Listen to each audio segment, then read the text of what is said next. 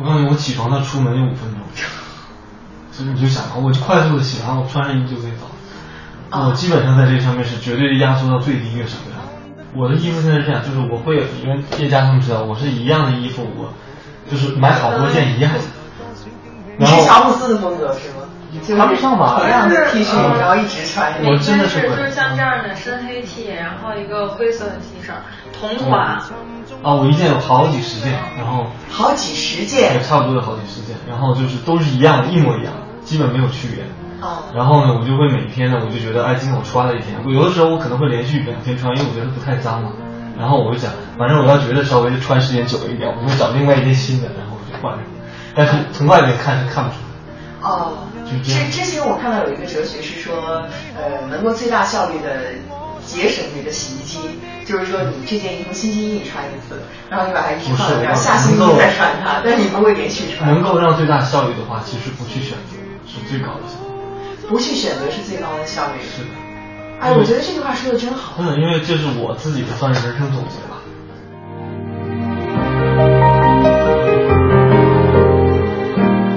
然后，当你收到盒子的时候，你会发现，除了你买的那一件，还有其他的另外的两件，甚至三件。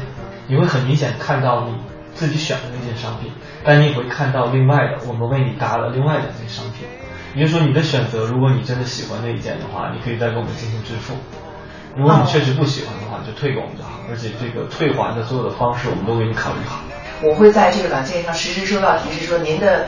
您的搭配师已经根据您的选择为您挑好了哪些衣服，该在它列出来，会预先看到吗？没有，因为人如果有期待的话，相对来讲和有惊喜那种结果是不一样的。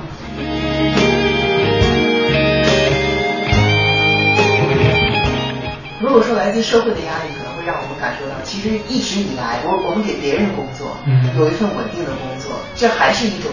比较稳定的，大家认为正常的工作状态。当你创业之后，你确实像你说，你不仅是管你一个人，还要管一个团队。对的。你有这种责任感的，这种带着大家一起走的压力，这是跟你以前作为一个小螺丝钉在一个地方工作的那种感觉是不一样。这么简单来说吧，就是当你做过一个创业公司的负责人或者一个老板以后，你会觉得打工是一件很幸福的事情。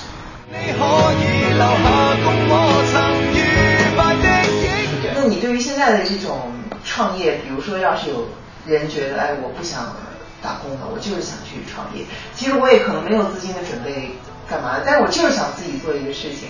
那如果要是有这么一个人面对坐在你的面前，他问你，你觉得你是什么看法？你会怎么说？这么简单来说，其实现在全民创业的这个其实还是挺坑的。嗯，因为呃，你知道，就是我给你讲一个很简单的例子。嗯，原来是一百个毕业的学生啊，里边可能有十个人创业。嗯，然后九十个人给那十个人打工就可以了。嗯，但是现在是五十个人去创业，五十个人去打工，那你这样的整个的一个市场的供需平衡就被打破，你人工成本就会无限的增高，因为你的资源已经稀缺了嘛。你打工人群的资源就稀缺，那你创业的成本就提高了。这样的话呢，其实从创业方面，资金是一个很重要的一环。你不可能无限的提高成本去来完成你的这个创业的思路和过程，因为很多人都是断在这个资金上。对。所以这个无形的成本上的提升，就导致很多创业项目好的 idea 根本就没有办法实现到落地的那个阶段。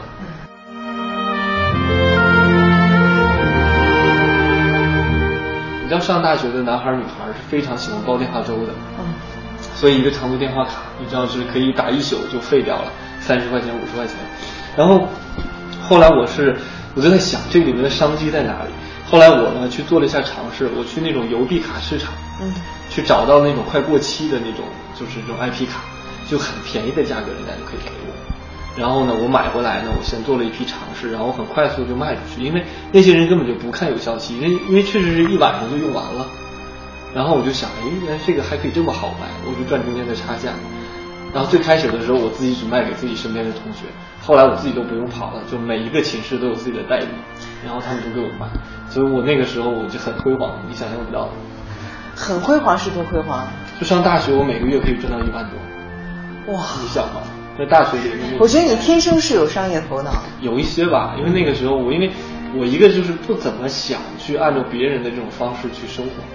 因为那个时候就做很多脑筋，因为那个时候唯一能做到脑筋就是我想快速的去学习一些东西，然后去赚钱，然后等等等等，反正很多种，这种经历上的事儿就太多了。他叫商亮，八三年生人，是个哈尔滨人。其实呢，第一次知道他的创业项目，并不是通过他，而是通过现在正在和他一起合伙在做这项事业的他的一位朋友。这位朋友呢，叫做叶佳，我是和他在一次聚会上认识的。叶佳呢，之前在法国留学，学的是经济，而现在呢，他也和商量一起，共同呢创造着一款 APP。这个 APP 是干什么用的呢？最简单的来说，它是买衣服用的。打开它的话，你会看到它和其他的，比如说像淘宝啊，还有天猫啊这些购买衣服的 APP 一样，都会有一些衣服的列表。但是它不同的地方在于什么呢？就是当你购买了一件衣服之后，你在家里收到的将不仅仅是你买的这件衣服。用他们的话来说，你会收到一个很神奇的盒子。这个盒子里不仅会有你买的这件衣服，还会有一些推荐的搭配，以这种很惊喜的、意想不到的方式一并的寄过来给你。打个比方来说呢，如果你买了一件粉红色的风衣，那么可能你收到的这个盒子里啊，除了这件风衣呢，还会收到与之搭配的一件白颜色的连衣裙，还有一双蓝颜色的凉鞋。这个搭配呢，是由他们背后的一个台湾的搭配师团队，来根据你的身高还有你选择衣服的风格做出的建议。而对于这些一并送过来的搭配的东西，你在事先并不知道他们是什么，也并不需要为他们提前的付费。如果说你觉得这个搭配你是很满意的，并且对价格也觉得合适，你就可以留下它们。而如果你觉得不满意呢，你可以把它们完全免费的退回，因为这个退回的邮费也是由他们来承担的。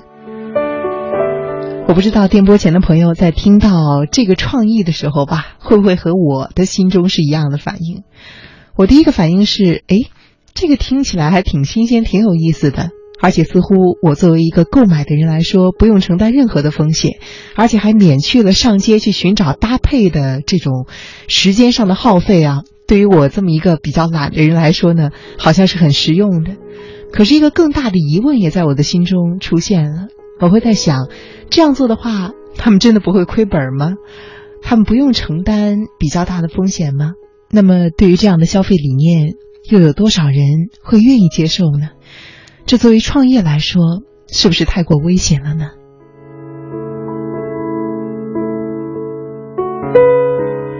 就是带着这样的疑问，在某一个周末的下午，我亲自的去到了叶家和商量他们和他们团队的工作室，在那里听到了他们的创业故事，也更加深入的了解到了他们正在做着的这件事情。商量给这个 A P P 取名字叫做 M D A。D A 呢是搭配的搭，他希望每一个人都能够通过这样一款 A P P 实现更美的搭配，去遇见更好的自己。而让我同样感兴趣的是他对于创业的理解，以及对于当今想要创业的年轻人给出的一些非常中肯的建议。所以在上周和今天的节目中呢，我愿意和你分享商量叶家他们关于搭配的想法，他们的创业故事，还有对于我们这个时代。未来的设想，你在创业吗？你会有困惑吗？你在犹豫要不要开始创业吗？每一个人的成功故事或者说失败故事啊，都是不可复制的，但是或许它可以让你知道，你不是一个人。希望能够对你有所启发和帮助。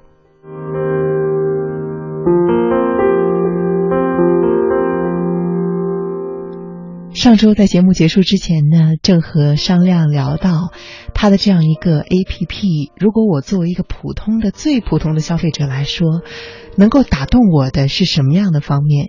这个神奇的盒子寄出又要经过怎样的一个流程？而他们对于这个项目可能的失败有什么样的打算呢？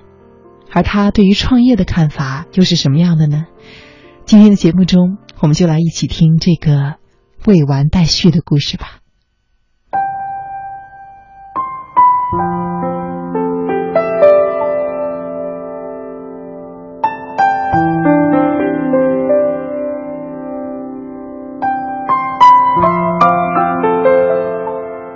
我就是希望让女孩子们现在可以这种切身的体验的就是自己试衣服这个过程可以更简单，然后再加实。也就是说，你在我们平台上看到的任何的衣服，你其实都有机会把它先拿回家里，然后来试穿。但是前提有的是，就是说你可以通过自己的数据的填写，然后让我们自己的这些专业的对服装非常懂的搭配师为你来搭配整体，然后在家里去试。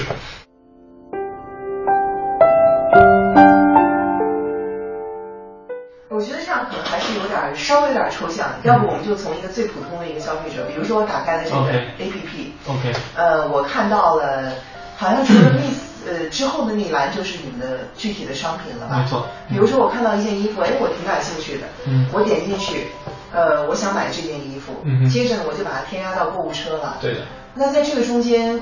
我我要在什么时候填写我的这些数据？其实是在你购买的时候，在进到购物车里边进行支付之前呢，我们会有一个提示，就是说如果你已经填写了数据的话，那个提示就没有了。但如果你没有填写你自己的一些穿衣数据的话，我们会弹出来。然后是在我添加到购物车的这个时候，是在你购买的时候，在购买的时候，在购买的时候。可是我购买，那我会觉得我似乎应该先。比如说，我等于说我第一件挑选的衣服是是没有受到没有得到搭配师的帮助，也没有跟我的穿衣数据有关。其实不是，其实你所有的用户行为在我们的后台是能够看得到。啊，那是可以。对，也就是说你所有的可能浏览过的产品，并且你曾经喜欢过，甚至你关注的 miss，这些都在我们的后台是可以有数据统计的。嗯。也就是说，我们会综合的去分析你到底是一个什么样的喜好的人。那我添加到购物车的这件衣服，在我可能我并不知道这些的情况下，我会认为和我一开始填写的穿衣数据好像并没有受到它的影响，我就选了，只是根据我的喜好，我选了这件衣服。对，这没有问题。嗯，因为这就是你的喜好，我们要的就是你自己的喜好。那后来，那之后呢？我这些填写的数据和搭配之间又怎么再继续的发生？OK，你看，如果我再接着说这个流程，当你如果真的买了这件衣服的时候，你填了穿衣数据。其实我们的后台会根据你的穿衣数据，包括你的浏览行为，我们的搭配师会从整个我们的产品库里做相应的匹配，也就是说，会根据你自己的这些喜好习惯，然后去找出可能适合你的商品，然后一起放到你的专属的 MD 的盒子里。然后当你收到盒子的时候，你会发现除了你买的那一件，还有其他的另外的两件，甚至三件。啊。这个在他们搭配好的时候会，我会在这个软件上实时收到提示，说您的您的搭配师已经根据您的选择为您挑好了哪些衣服，再把它列出来，会预先看到吗？没有，我现在目前没有做到这样的，我其实是想给你们一个惊喜。啊，其实我是可以做到那样子，但我现在呢，我是想让你们其实慢慢的接受这项服务，而是从一种惊喜开始，并不是从一种了解和期待开始。因为人如果有期待的话，相对来讲和有惊喜那种结果是不一样的。是我这样想象了一下，我觉得如果你不告诉我，呃，你你给我搭配了什么，结果我收到的时候发现哦，原来搭配的是这个，那可能真的是挺惊喜。我会告诉你我给你搭配了，但是什么我不会告诉你的目前。所以呢，你在收到盒子的时候，你打开，你会很明显看到你自己选的那件商品，但你也会看到另外的我们为你搭了另外的那些商品。这种品质的话，绝对不。绝对不会低于你自己选购那些商品。那这个搭配的话，嗯，我会有一个疑问，就是如果要是我添加到购物车里已经是一套衣服了，嗯哼，比如说是呃，就就比如说是一套套装吧，是职业女性，嗯，那可能我其他方面的衣服上大件的搭配我不需要，可能是一些配饰或者说是鞋子，都会。你们的这个盒子里面会包括？其他这些哪部分还是都会？可以看一下这个。对，这个是我们搭配师给我们用户写的一个就是便签嘛。嗯。他这个用户其实买的是一件大衣，就是那边配画的。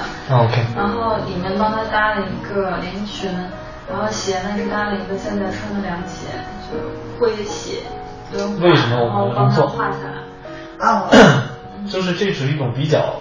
就是这种服务的体验吧，我就是希望你在打开盒子的时候，能够知道我们为什么这么做，然后同时呢，你也会知道啊这些东西呢，呃是怎么来的。嗯，他买的是一件粉色的风衣，对，你们给他搭的是白色的连衣裙，还有一个鞋子，鞋子对，好像没有涉及到配饰这方面，配饰配饰的话，我们我们也会去搭，但我们还是会主动分析这个用户自己最直接的需求，从他的数据上，啊，这个是最关键的。当然这里面有一个很关键的因素呢，就是说，呃，我们第一次搭配过去的产品，按照我的经验和我们之前的运营经验呢，其实退还率还是比较高。嗯。但是从你第二次再寄过去的话，这个退还率就比较低了。因为第一次你过去的，你可能更多的是那种盲打，然后也就是说，在真正没有跟你沟通的情况下去给你寄过去的产品。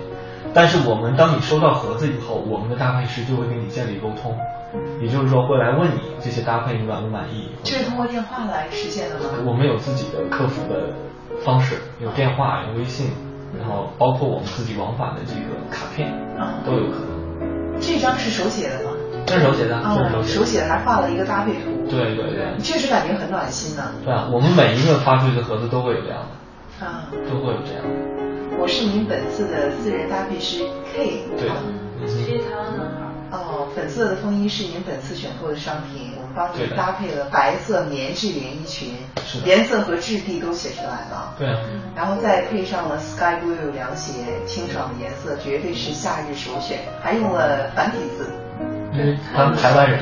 嗯，希望您满意。我其实对服装这块的品质，最开始的为什么有台湾的团队来做，是因为我那个时候深度思考了一下。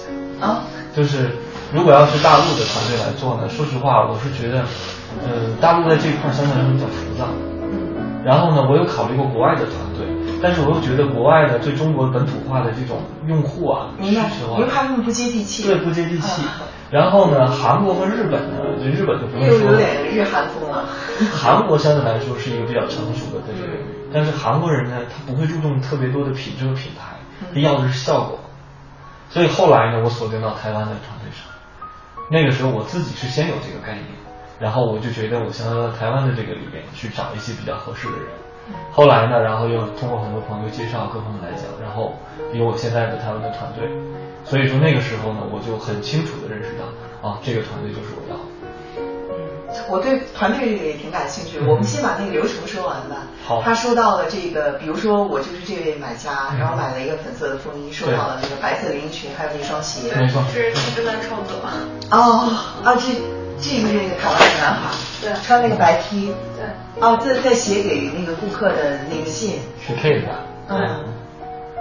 他的手臂上那个就是 K 吗？那边对，有纹身上。哦。对。OK。这就是在咱旁边这工作室。就就在这里，就在这里，另外边。因为我们团队呃，就说到团队了。嗯。我先说完。嗯。也就是说，用户当收到这些之后，你暖心这些东西，其实都是自己的感受了。我们先来设想一下，比如说我很喜欢，呃，我我都想留下了。那你其实我们的客户会主动联系你。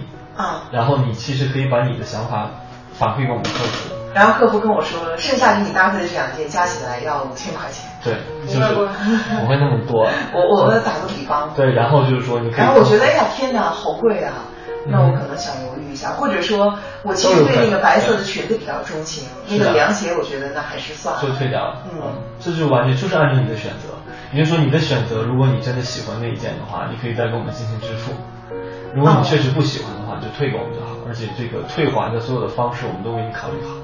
就是所有的这个来回的费用，都是我们承担，都是都是你们承担的。在我们的盒子里，甚至把已经返回的这个邮寄单都填好，在盒子里。哦，那真的是很方便。对的，这个事情我刚才特意说一下，就是如果两年前让我做这样的尝试，我不敢。嗯。两年前我真的。我也在想，你是怎么敢的？两年前我不敢，但是现在呢，呃，可能你我我知道你前应该用滴滴，你也会用一些这个上门的 O2O 的服务。嗯。也就是说，现在的一些。没事。没事，没事。也就是说，现在的一些互联网信用其实已经达到可以尝试这项服务的程度了。是。也就是说，如果早些年的话，其实任何人能想象都不敢想象。但是现在的话，我觉得互联网信用现在是一个趋向于成熟，至少在这个方向上进展比较快的这样一个领域。所以我觉得这项服务对我们这个群体来说已经不是问题。特别一些我们现在锁定的中高端的女性，而且她们从个人的素质方面。还有从他们自己的互联网消费的概概念和观念方面，这方面已经不构成太大的风险。嗯，所以我觉得可以尝试。嗯，不过你们有没有做过最坏的打算？呃，这个是有个概率，这个里边基本上大概的那种就是说，嗯，把我们的产品拿过去损坏或者不还的，这个大概可以控制在百分之十五到百分之二十。嗯，如果真的发生这种情况，你们有什么办法追责吗？啊，其实很简单。现在通过用很多的手段，包括物流手段，包括你购买时填写的电话地址，其实我要是想追溯的话，我有很多办法，这个是我能够做到的。而且我后期可以加上我们自己前期的一些押金呐，包括一些保险机制在里面。但是因为初期我想让用户体验做到最好，所以我没有设置这些。嗯，其实很多办法都可以解决这个问题。嗯，是。